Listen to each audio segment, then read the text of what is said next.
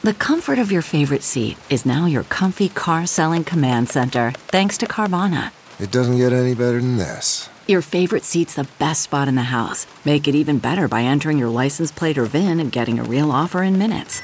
There really is no place like home. And speaking of home, Carvana will pick up your car from yours after you finalize your offer. Visit Carvana.com or download the app and sell your car from your comfy place. This is Merriam-Webster's Word of the Day podcast for August 20th. Brought to you by the new Merriam-Webster's Advanced Learners English Dictionary, designed for students and teachers of English as a second language. Learn more at learnersdictionary.com. Today's word is zero-sum, spelled as two hyphenated words, zero-sum. Zero-sum is an adjective that means of, relating to, or being a situation as a game or relationship in which a gain for one side entails a corresponding loss for the other side. Here's the word used from an article by Alan Zarembo in the Los Angeles Times.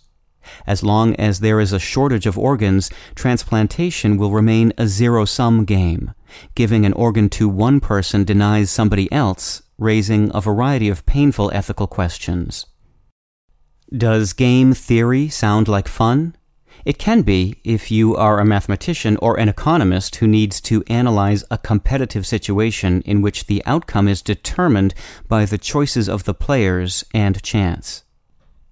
Game theory was introduced by mathematician John von Neumann and economist Oskar Morgenstern in their 1944 book, The Theory of Games and Economic Behavior. In game theory, a zero-sum game is one, such as chess or checkers, where each player has a clear purpose that is completely opposed to that of the opponent. In economics, a situation is zero-sum if the gains of one party are exactly balanced by the losses of another, and no net gain or loss is created. Such situations are rare. I'm Peter Sokolowski with your Word of the Day.